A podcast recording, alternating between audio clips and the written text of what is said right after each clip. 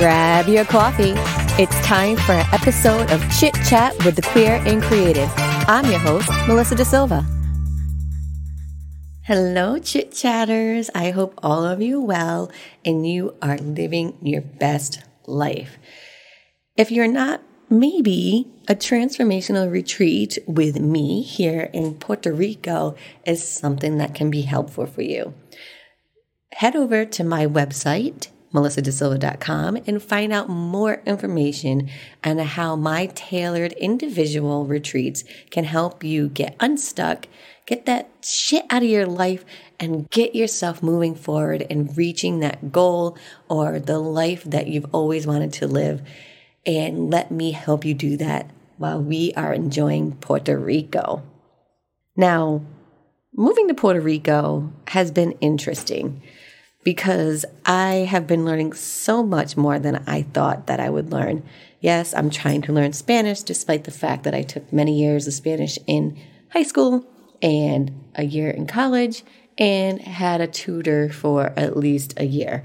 So I've been attempting to learn the language, but more importantly, I have been learning other things from many of the expats that live in the community, but also the locals. And one of the topics that was brought up in a conversation with someone that grew up here was that they're sad because they don't have access to Puerto Rico's actual history.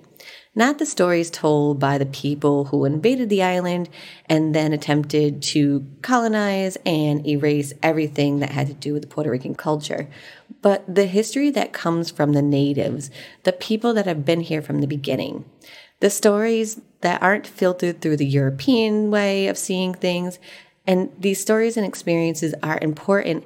And I feel extremely sad that they don't have access to that. And I hope that somehow that can change. My guest today understands the importance of documenting history. The project that we talk about is very interesting because it isn't something that you would think about when you're thinking about archiving history and the importance of even archiving gay bars. But my guest is doing just that.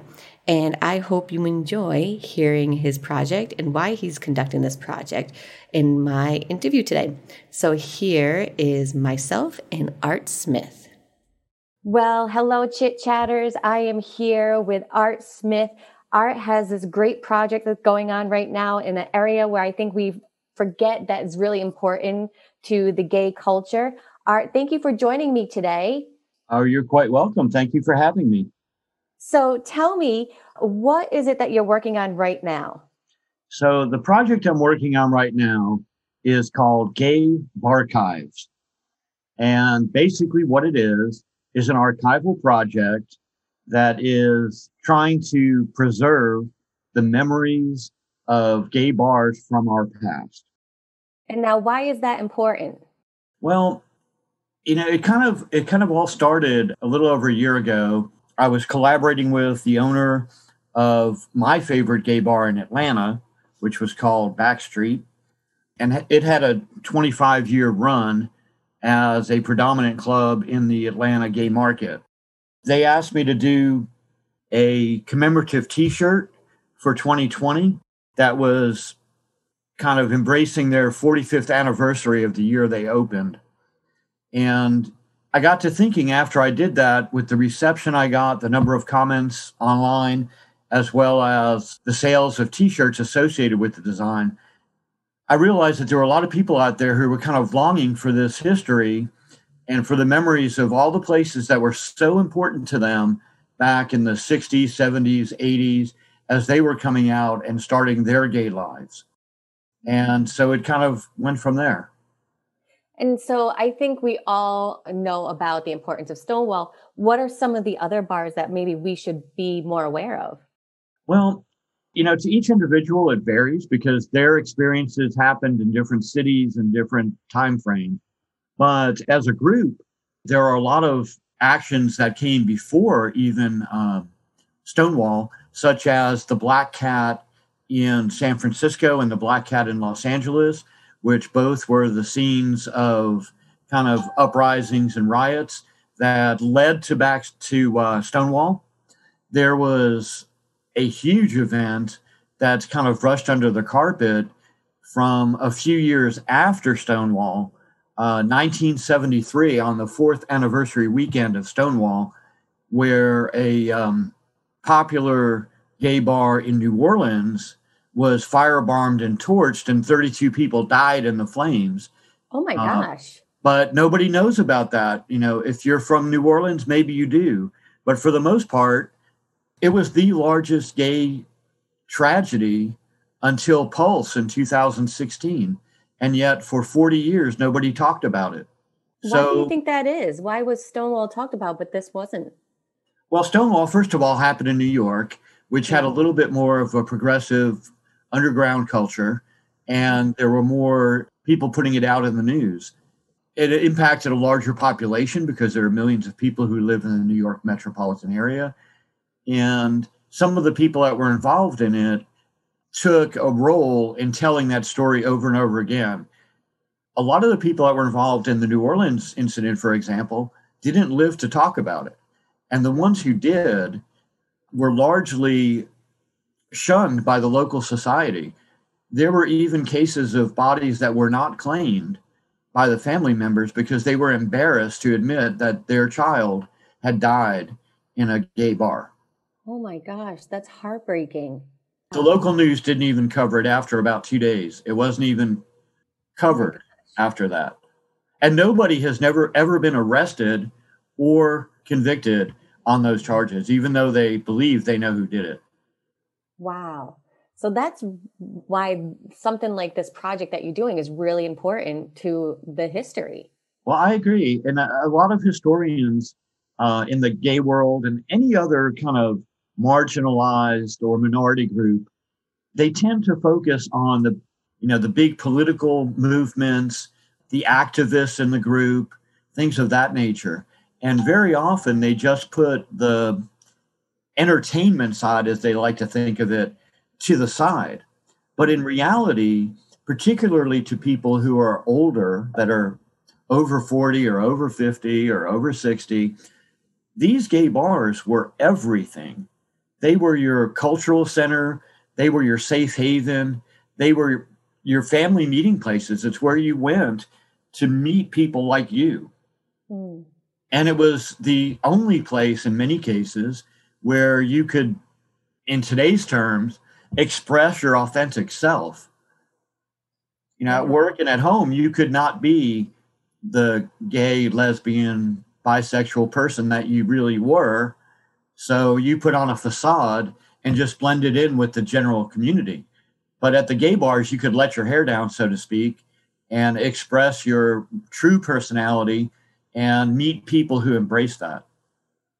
Wow. Yeah. So that's so important for our history and our culture. Now, I know before 2020, I started hearing like people um, were getting frustrated because straight people were kind of influxing or like intruding on the gay bar scene. And it was like this, it was no longer our place. Now it's being like dominated by heterosexual people. Did you hear that at one point or feel that way? Absolutely. It's a double edged sword, though, because the mm. whole point around Stonewall of the gay activist community was for acceptance and a certain degree of blending in we we claimed that we wanted to be able to go anywhere. We wanted to go to any restaurant, any store, any bakery, wherever, and be who we were. And by doing that and trying to become more homogenous, we kind of invited the straight people who embraced our lifestyle or at least accepted it to come into our spaces. Mm-hmm. So, to some extent, it was a self fulfilling prophecy. But in reality, if you look back historically, I think you will find that the real start of this integration of gay versus non gay in the predominantly gay clubs actually started happening in the early to mid 70s when the disco fad kind of came out. Mm-hmm. Because the big giant discos that we all knew and loved, you know, and every state pretty much had one.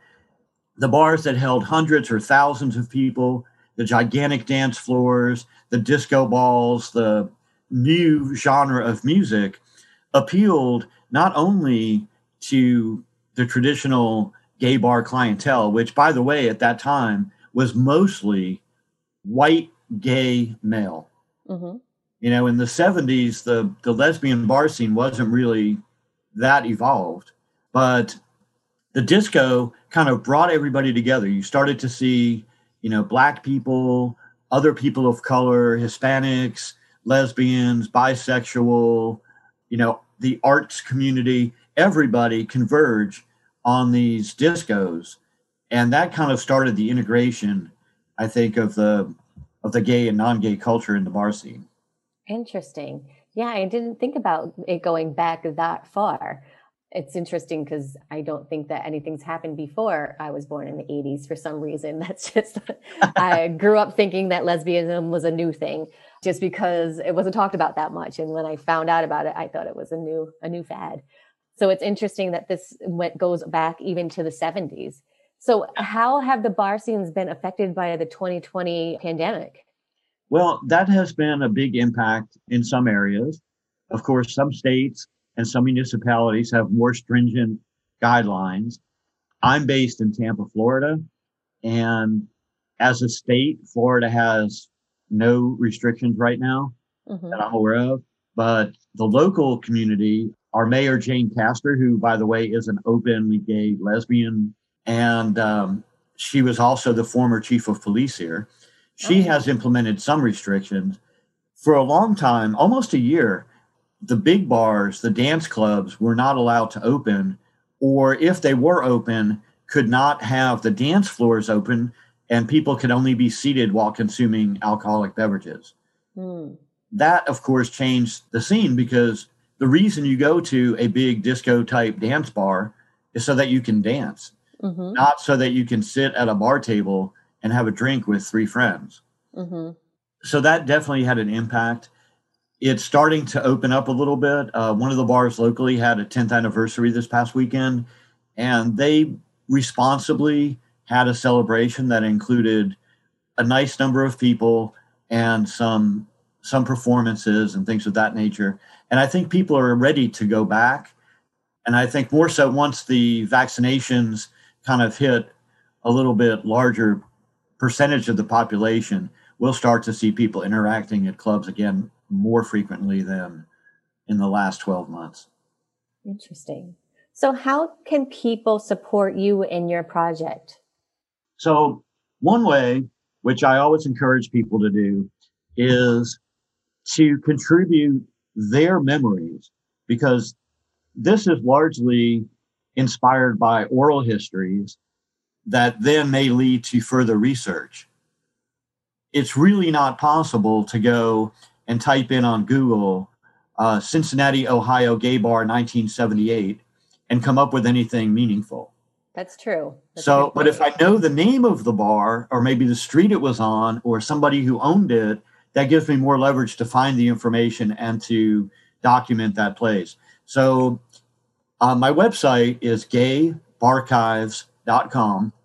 And on that website, on the contact page, are links to a Facebook group that I have, a Facebook like page, our um, Instagram, and all of those things can be used to exchange information or to read information that other people have already shared. The Facebook group for Gay Barchives has only been around a little over a month, and we have, I think, almost 900 members now. And wow. as, as the word gets out, people are joining and they're sharing memories and photographs of things that happened 30, 40 years ago, 50 years ago when they were first coming out. So it's really kind of enlightening and informative to see the input from other people. I don't want to be the one putting every day a paragraph about gay history. I want other people to share their histories. Yeah, and I think that's really important in any history that we try to archive, right? We want it to come from the people who experienced it uh, from all angles, not just one view. So I think this is really great what you're putting together. Another thing that I've done is that when I've done the research, I've discovered a lot of the old ads or pictures of the buildings or whatever. And I have created a collection of what I call tribute logos. So they look similar to or have the feeling of how the bar represented itself to the gay public back 30, 40, 50 years ago. And I've made those designs available on t shirts and some other projects. One of them, one of the collections from the state of Louisiana, all of the shirts that are in that collection, 50% of the proceeds from those go to the LGBT plus archives of Louisiana. That's and I'm working similar arrangements with other archival groups because they need the help too. Mm-hmm. You know, and people that remember those bars, you know, there may be a bar that you remember, the first bar that you went into, or the first relationship, you know, you had that started in a particular bar may have a fond memory for you. And to be able to see these images again and read the stories brings a smile to your face and, you know, kind of warms your heart a little bit.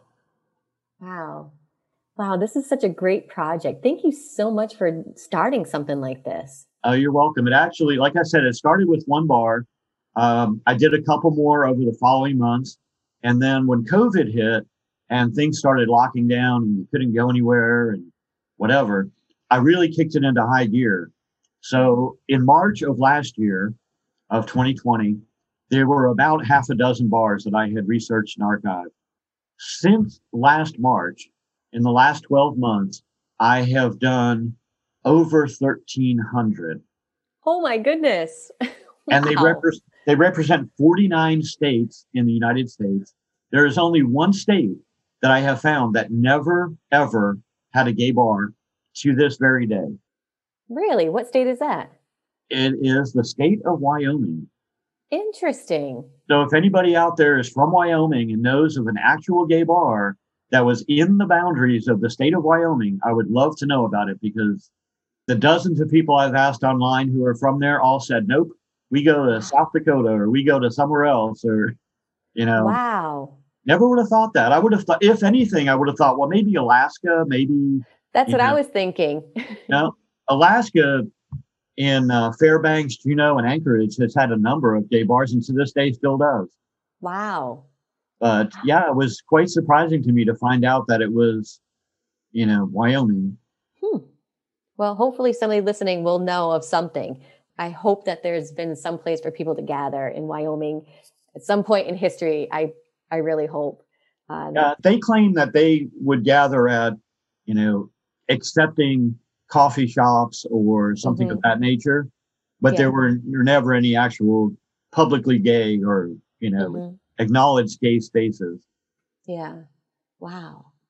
Well, Art, thank you so much for sharing this with us today. I think this is a great project and very helpful for our history because a lot of people don't think about uh, gay history and how important it is to our entire history. So thank Absolutely. you so much. And how much the bar scene actually impacted you know the kind of civil rights that we're having today yeah because yeah. without places like the black cat and stonewall there probably would not we not would not have gotten to that stage.